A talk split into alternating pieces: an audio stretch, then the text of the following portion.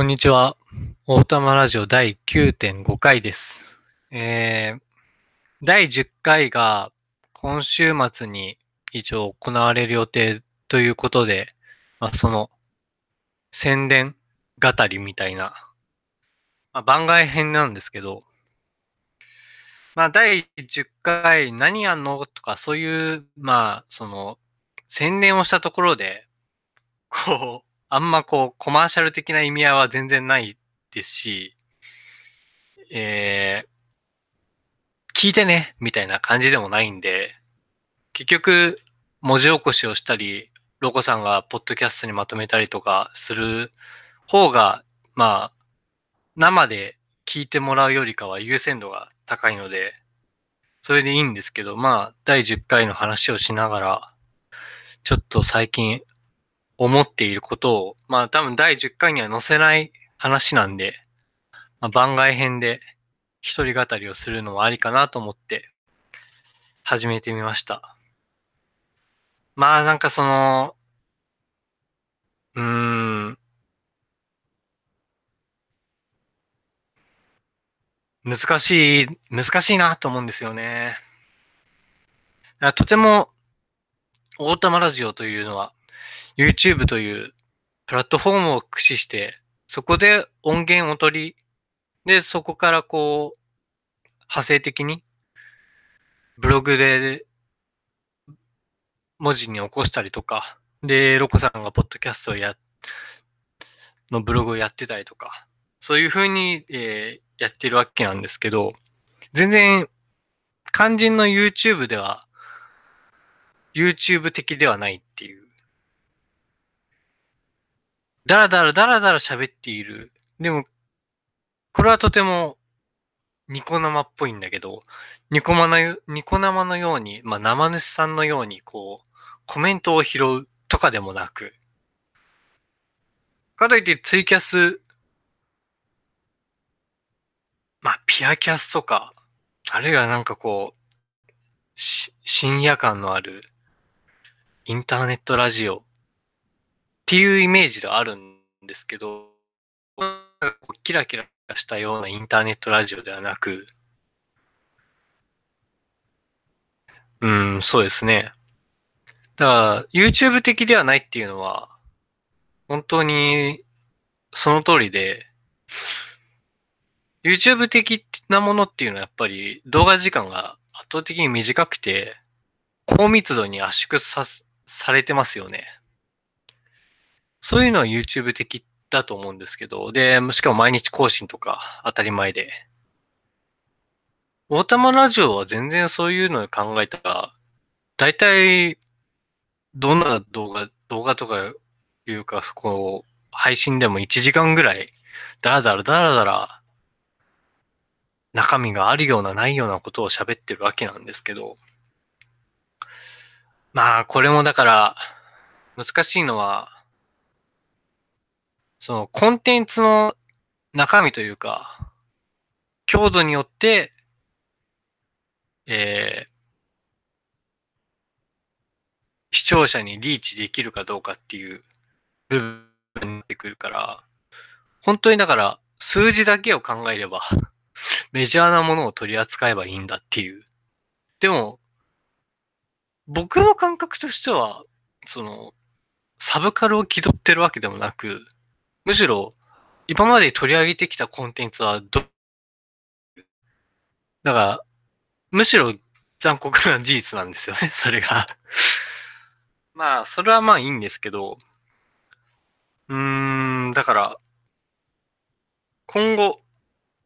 モータマラジオをどう展開していくかってなった時に、まあこれが今回、第9.5回っていう銘打って番外編を今やっているのにつながるわけなんですけど、第10回っていうのがまあ、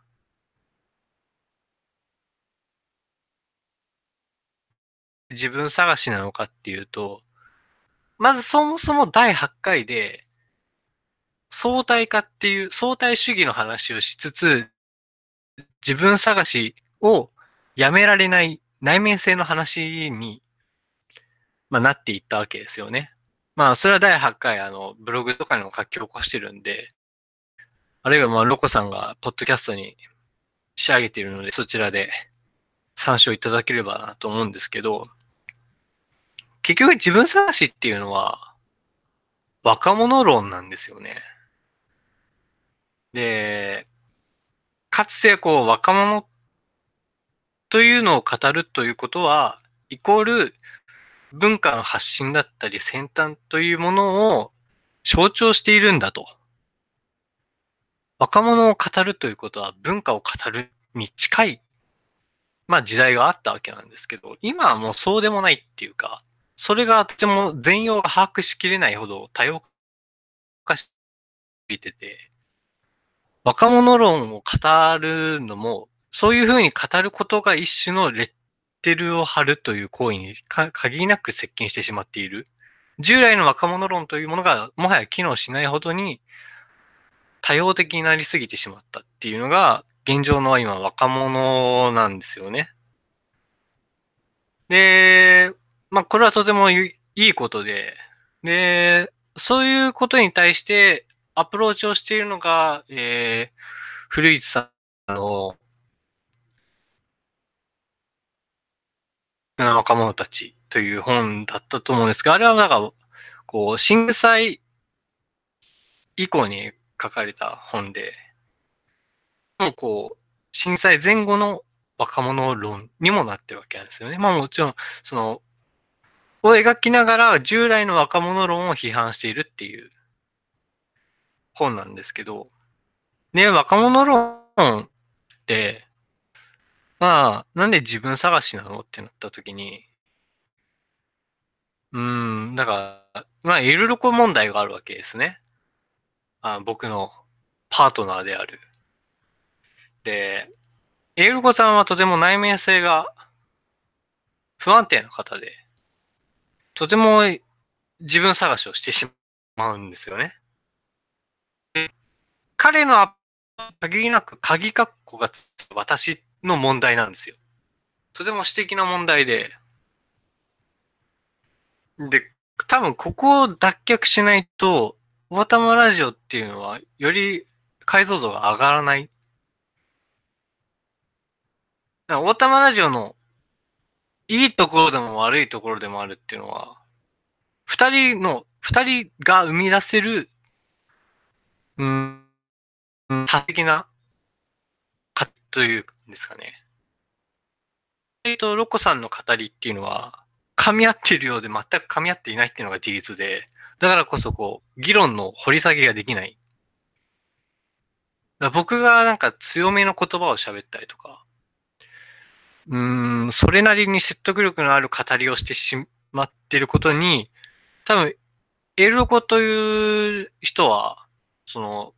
自分にはないアプローチ、とても私的なアプローチではない。僕はだからその、ロゴさんに前、このしたときに、僕は第三者、三人称の視点で記述することを考えていて、ロゴさん、一人称的だっていう話をしたんですよね。それはまあ、客観的であり、主観的であるとか、そういう話に、まあ、近いんですけど、まあ、厳密にこう、重なるわけでもなく、よりこう、どう観察者たるかというか、判定者たるかっていう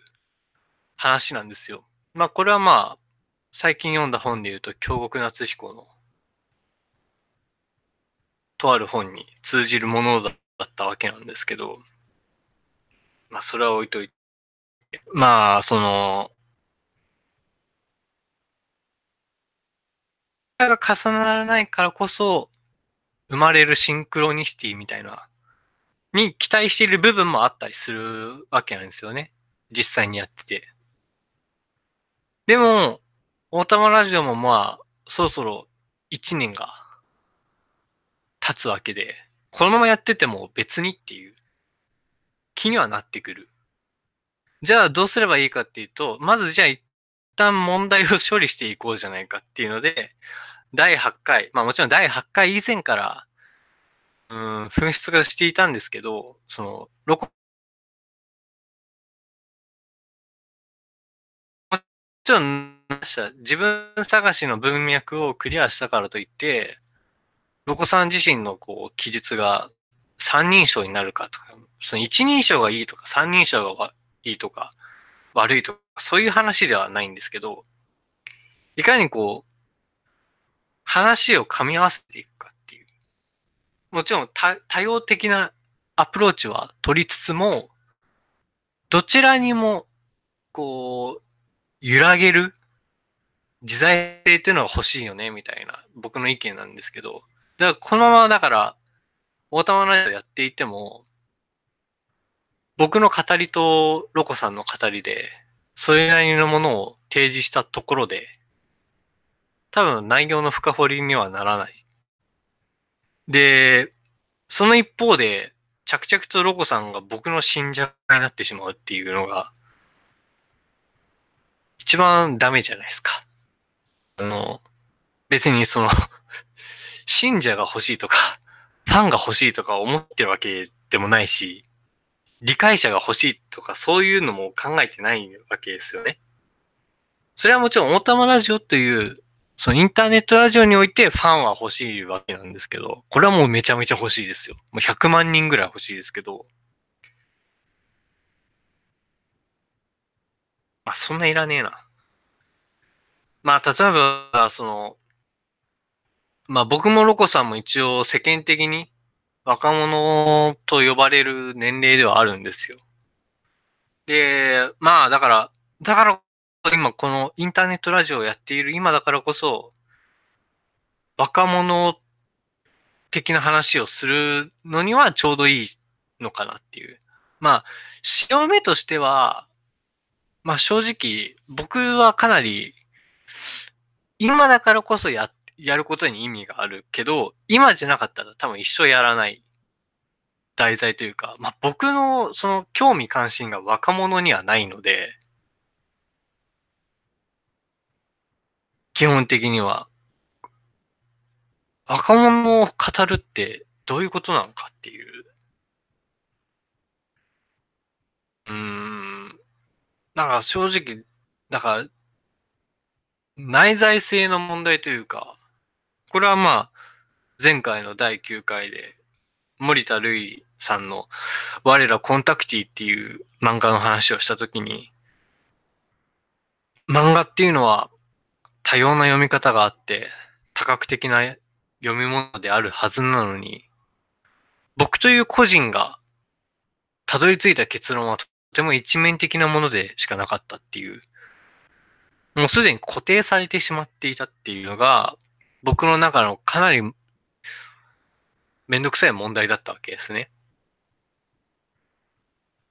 だまあ、お前もかなり私的な悩みを抱えてるじゃないですかっていう話なんですけど、そこからやっぱり僕は相当引きずっていまして、うーん。で、しかも第10回のテーマが自分探しみたいな、相当つまんないなっていうモチベーション上がらないなっていう。だからまだ、えー、課題図書、まあ一応本を参照しつつ、その、えー、第10回に臨むわけなんですけど、まだその本を読んでないし、まあ、あの、一回読んでるんですけど、あの、復習がてら読んでないし、なんか、締め期限はもう一週間切ってるしで、早めに準備しなきゃっていう思いと、めんどくせえな。モチベーション上がんねえなっていう、その二つの自分がいて、とてもなんかその、内在的に、まあでも締め切りがあるからこそ人はやるんだっていう、そういう発想ですよね。結局やるんですけど、結局読まないといけないんだけど、だからまあ、あれこれ言いながらもやっているっていうのは、やるっていうのは、だまあ、そのための前段階として、準備としての、まあ、愚痴の語りなんですよね、この放送って。もう、察しのいい方ならお気づきだと思うんですけど。で、なんでこう、若者論っていうものに、自分が若者であるはずなのに、興味がないのかっていうと、それ他人に興味がないってわけではないんですけど、うーん、なんでしょうね。例えばなんて言うんだろうな。今期アニメ見てるとか、何見てるとか、あんまそういう話も興味なくなってきて、まあ、アニメは見てるんですけど、サラザンマイと、ブンスト3期ですね。そんぐらいしか見てない。でもなんかその、それをあえて、なんか、言及するのも、あっていう。あ、もちろんどっちもよくできているとは思うんですけど、うーん、なんかその話をわざわざやる必要もなくないかっていう気にもなってきてるわけなんですよね。それはアニメだからとかではなく、まあ、もちろん文化として、こう、展開していくためには語り続けなければならないっていう問題があって、何人ことも語り、語ることは大事なんですよ。作品を語るにしても。でも、語りっていうのは、ある種の暴力が発生するわけですよね。それは表現することとイコールで、何かを規定してしまうんですよね。規定しなければ語れないから。本当は抽象のまま抽象を語るっていうのが一番素敵なんですけど、それは一番複雑なことで、だからこそこう、それを密接に語るための技術として批評があるという、まあ意見なんですけど、まあもちろんこう、語ることは大事で、でも今なんて言うんですかね、せっかくインターネットラジオやってて、何々見たとか、何々読んだとか、それだけでなんか、終わっていいものなのかっていうか、それなりにやっぱ、言わないだけでアンテナは立てているつもりなんですけど、それわざわざ言わなくてもいいのではないかっていうスタンスになりつつありまして、だって、大玉ラジオって、レビューとかプレゼンするような媒体ではないんですよね。それは僕の元々のブログもそうですし、このネットラジオもそうですけど、うん、とても、この作品いいですよって言ってるわけではない。あ、いい作品をおすすめしてる、うん？あげてるつもりはいるんですけど、プレゼンしているつもりは全くないっていうか、ただ作品を読んで、後の話をしてるわけですよね。もちろん、前提として作品が先にあるっていうか、上にあるっていうのは当たり前なんですけど、だからなんて言うんだろうな。単純になんかこう、難しいな。なんかレビューしてる人とかそういうのをなんか、ディスってるわけではないんだけど、そういう話の流れになりそうで怖いっていうのがあって、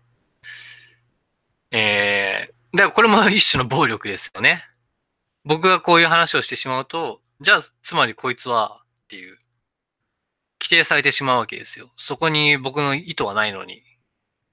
意図を汲み取られてしまうわけですよね。じゃあ、何も言わなければいいのではないかっていう。ちょっとまたそれも違うんだけど、今はなんかそういう態度なのかもしれない。なんか、デタッチメント、なんかクール気取ってる方がかっこいいと思ってしまう年頃なのかもしれないっていうね。なんか非常にダサい感じなんですけど。うーん、じゃあ、大玉ラジオの方方向性ってどうなんだろうとか思うと、語りはするんだけど、それをどんどんこう、レビューとかそういう語りではない方向の語りをしたいなっていうのはありますね。まあもちろん今までもこう、とても親切にこの本おすすめですっていう風にやってきた覚えはないんですけど、よりレベルの上げた、えー、話というか、語りをするためにはどうすればいいのかっていうので、で、まずは、えー、いろいろこの、私的な問題をひとまず処理してから、望もうのではないかっていうので、まあ、第10回が、そういう運びになったわけなんですけど、だから最近のその、僕の関心とかも、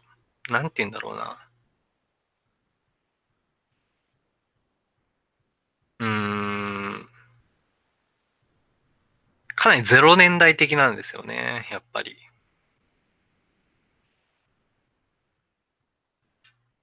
ツイツイッターとかでもリビジョンズっていうアニメ、まあ、今年のアニメだったんですけど、あるいはこう、世界系っていうジャンルからまあ、なんて言うんだろうな、2019年じゃないですか。で、まあ、つまり2010年代が終わる瀬戸際なんですよね。っていうこのタイミングで、この2010年代っていうのを総括するには、まあもちろんありと、ありとあらゆる、こう、人が多分発信していくと思うんですよね、これから。まあでも、こう、さやかさんの10年代文化論的なような、えー、正確に10年代が入るっていうよりかは、0年代の後半から10年代のテーマを抽出するっていう、先取りしてみるっていうのが、あの本の、まあ、趣旨だったわけなんですけど、まあ、まあ、予言めいた、そういう試みをしている本だったわけなんですけど、まあ、その試みが成功したか否かっていうのは、まあ、読んだ人に、まあ、任せるとして、うん、何が言いたいかっていうと、10年ごとに僕らっていうのは時代を区分したりとかするわけなんだけど、それ以前から、その時代の精神性みたいのは継承されていくわけで、世界系なるものが2000年代からこう、いきなりポンって出てきたわけではないっていう。それはまあ、前島さんの本に書いてあるように、うん。まあ、あるいはこう、日常系だったり、無菌系だったりとか、こう、0年代の後期から、こう、一気にカンブリア爆発的になっていった経緯も、別に、あそこからいきなりポンと出てきたわけではなく、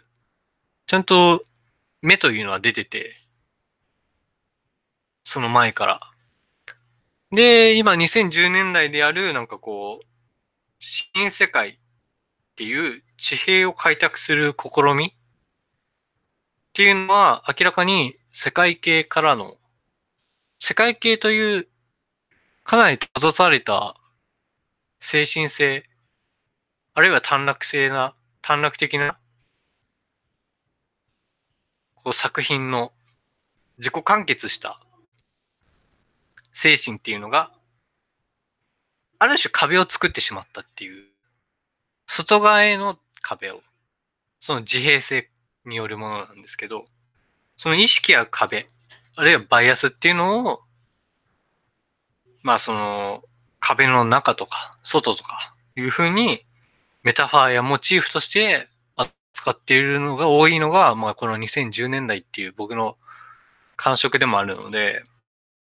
それっていうのはだから、世界系を語らないと、やっぱりおかしいわけですよ。2010年代になったから壁ができたとか、これは明らかにトランプの言う壁だとか、だけじゃなくて、日本のサブカルチャーで言えば、明らかにこう世界系っていう非常に閉じた話を、があったからこその前提なんですよね。じゃあ世界系っては何なのかとかそういう話になっていって、こう、うん。いきなりこう10年ごとにスパンと綺麗に区切れるものではなく、時代の精神性というのは緩やかに、しかし根底には強固に結びついているっていうのが、それが継承されていくわけだから、まあ、まあ、歴史を語るっていうのはそういうことなんですよね。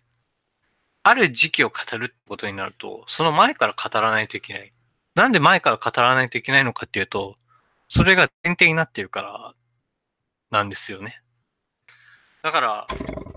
うん。だそういう方に僕はなんか、今興味というか、あるから、サラ三昧第6話神だったとか、まあ、サラ三昧第6話マジですごかったんですけど、なんかそれをあえて今言うことなのかなっていう。別に、うん、そこ、うん、言う人はたくさんいるし、そこにじゃあ俺も乗っかるべきなのかとかは思わない。だこれもだから、月1で大玉ラジオを配信しているっていう、その締め切り感覚というか、今乗ってあるぜ、このビッグウェブに、みたいな感じではなくなってしまったっていうのがまああって、これもとてもプライ、プライベートな問題というか、だから本当こう、今の若者が熱中しているアニメ、漫画、映画はこれだみたいなのに全力でこう、作品語りをする。みたいなよりかは、もっと大きな話をしたいなっていうのが、今僕の考えであって、だから、うん、自分探し以降、ですよね。第10回以降の大玉ラジオはもっとそういう方にアプローチしていきたいなっていうのがあって、まあ、もちろんマクロを語るためにはミクロ的なものからこう抽出しないといけないんですけど、つまりサラ三昧から見える。つながりとはみたいな、時代の連帯性とはみたいな、を語れば自然と大きな話にはなっていく。わけなんですけど、まあそれは、それは作品がそういうモチーフはめちゃめちゃ意図的に扱っているから、自然発生的にそういう風に導かれるわけなんなんだけど、そうですね。うーん。いや、つながりの話とか、うーん。もう、サラ三昧自体のつながりの話はもっと広いというか、疑似家族の話が、こう、にじみ出てるので、疑似家族でたっていうか、なんか、本物の家族になりきれてないっていう、その、そこへのアプローチもあるから、な、つながりの多様性っていう意味で、とても、うん。とても挑戦的ですよね。まあ、幾国の総決算とも、集大成とも言われているとても第6話はそういうモチーフだったというか、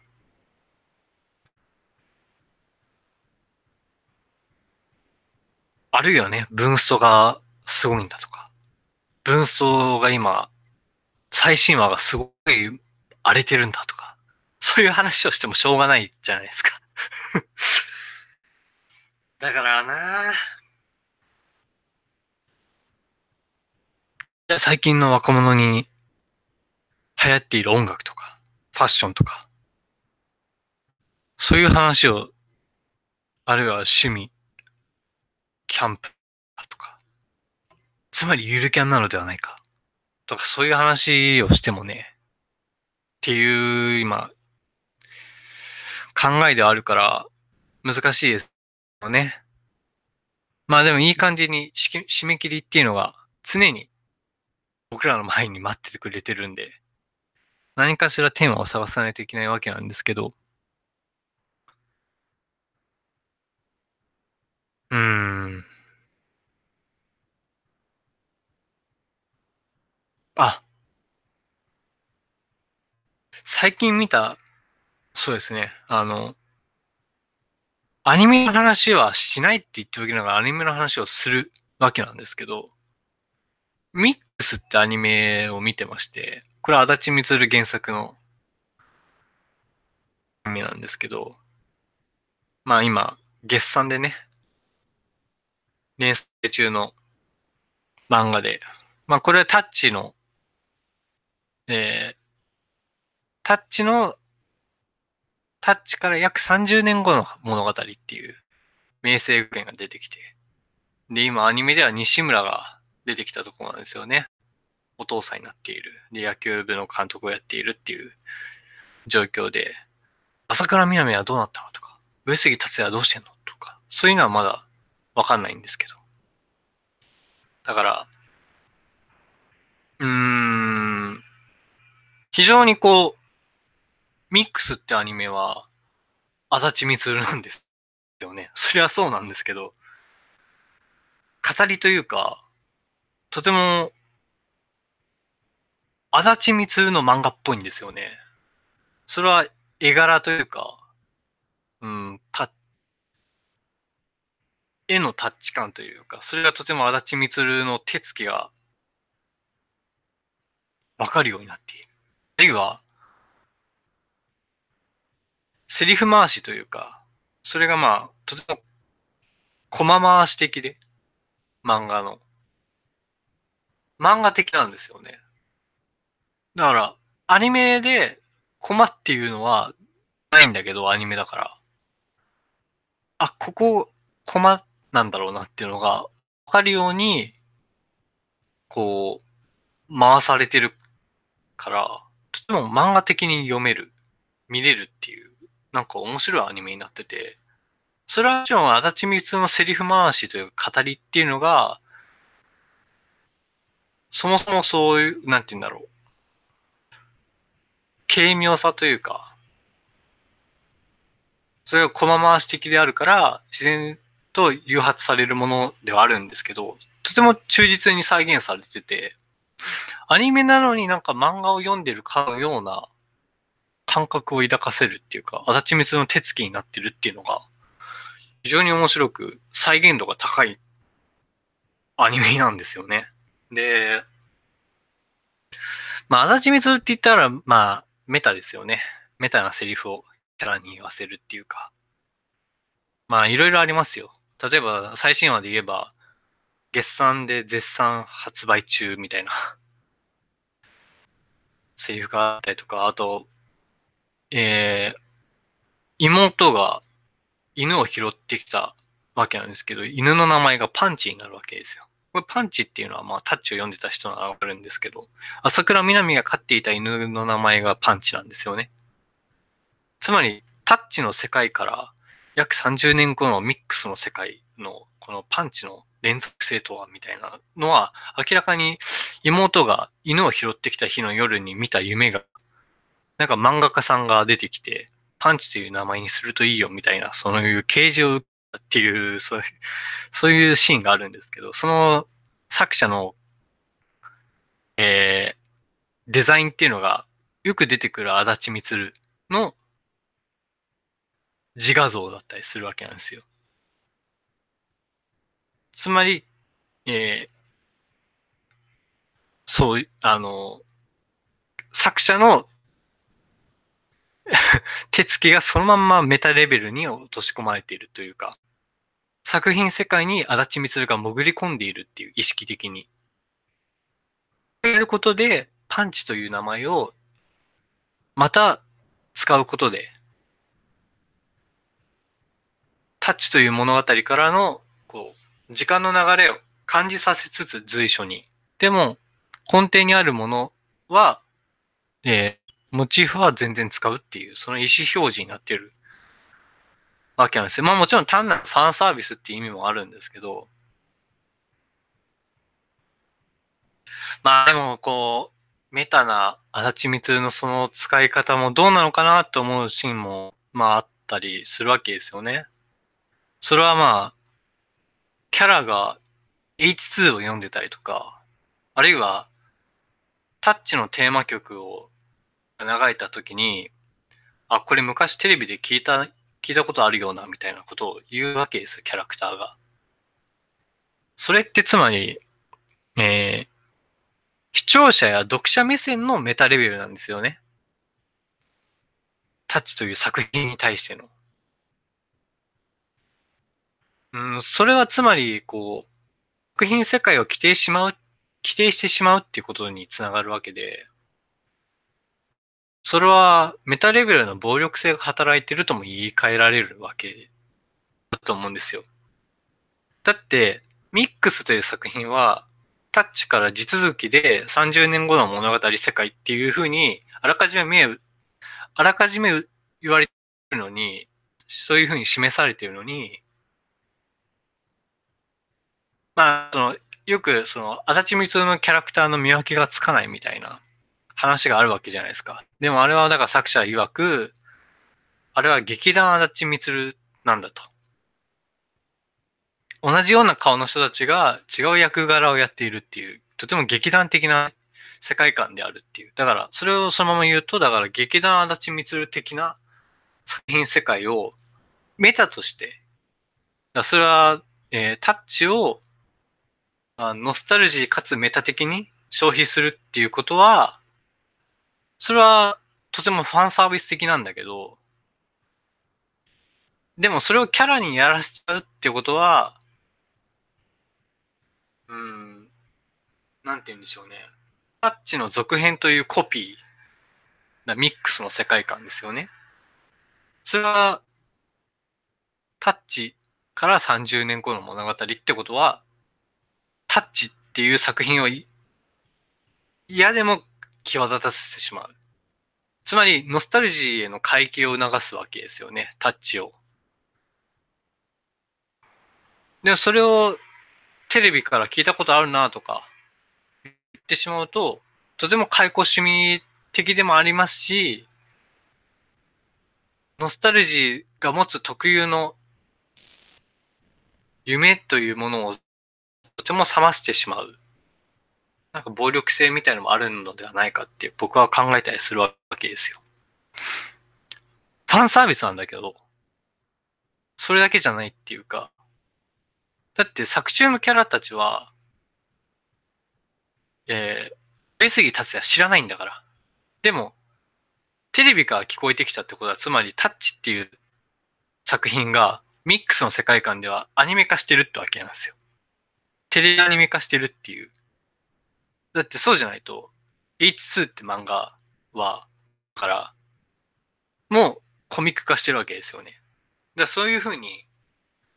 タッチからの世界、タッチの作品世界から30年後の話なんだけど、タッチという作品がミックスの世界ではコンテンツ化してるってことを言ってしまうわけで、それは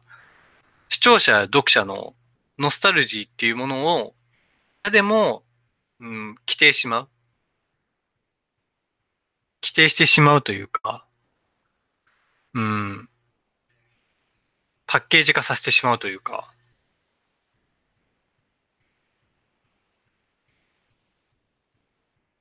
まあ、その、もちろんタッチは作品なんだから、そういうふうに規定されるべきものなのかもしれないんですけど、タッチの世界からの地続きとしての物語としてミックスがあるならば、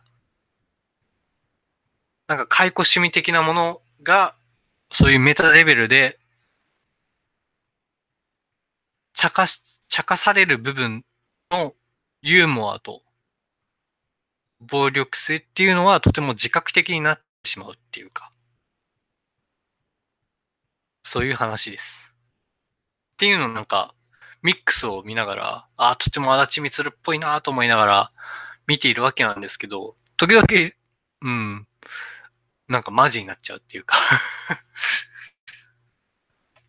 だからそういう魅力がありますね。だからそれも込みでなんか足立光なんだよね。ノスタルジーだけで終わらないっていう。読者を喜ばせるんだけど、自覚的にさせてしまうっていう。うん、そこがまあ、うまいというか。そう思うわけなんですけど、まあ、結局作品語りをしてしまったってことで。まあでも今の作品語りも全然こうミックスの話がどうのこうのとかいう話がないんですからね。だからやっぱり結局レビューにもなってないし、プレゼンにもなってないっていう。単純に、メタって、解雇趣味的にもなるし、暴力的にも機能するよねっていう話をしてるだけなんで、あ、なんか、これが、それがダメだって話ではないですよ。うん。誤解しないでほしいのはそういうことを一切言ってですからね。何を言ったかっていうと、だから自覚的になっちゃうよねっていうだけの話なんで、それ以上もそれ以下の話も、えー、意図もく、うん、組み込んでないので まあ、そういう感じですね。あの、第10回、今週末にやろうかなと思ってます。まあ多分告知とか、明確な時間設定とかはしないので、まあ、ぜひ聞きに来てねって言っても、聞きに来れるかどうかっていう だからまあ、ポッドキャストとかそっちを、ね、あの、ちょっとでも、聞いていただければなと。まあ、でもね、なんだろうな。若者論とか興味ないでしょっていう僕の意見は変わんないな。うーん。どうなんでしょうね。あんまこう、需要と供給とかの問題で、需要を気にして、これって需要あるかなっていうふうに思って、行動することってあんまなくて、俺がやりたいことをやるだけだっていう、そういうイメージで常に動いているので、需要に左右されるとかはないつもりなんですけど。あ、でもそれってだから、俺の中の需要にはないから 若者というか自分探しが。だからなんでしょうね。うん。まあ、それでもね、やらなければならない時っていうのはあるわけなんですよ。人間。それがまあ、第10回ですね、僕にとっては 腰が重いね。まあ、そういう感じで、大玉ラジオ第9.5回でした。第10回お願いいたします。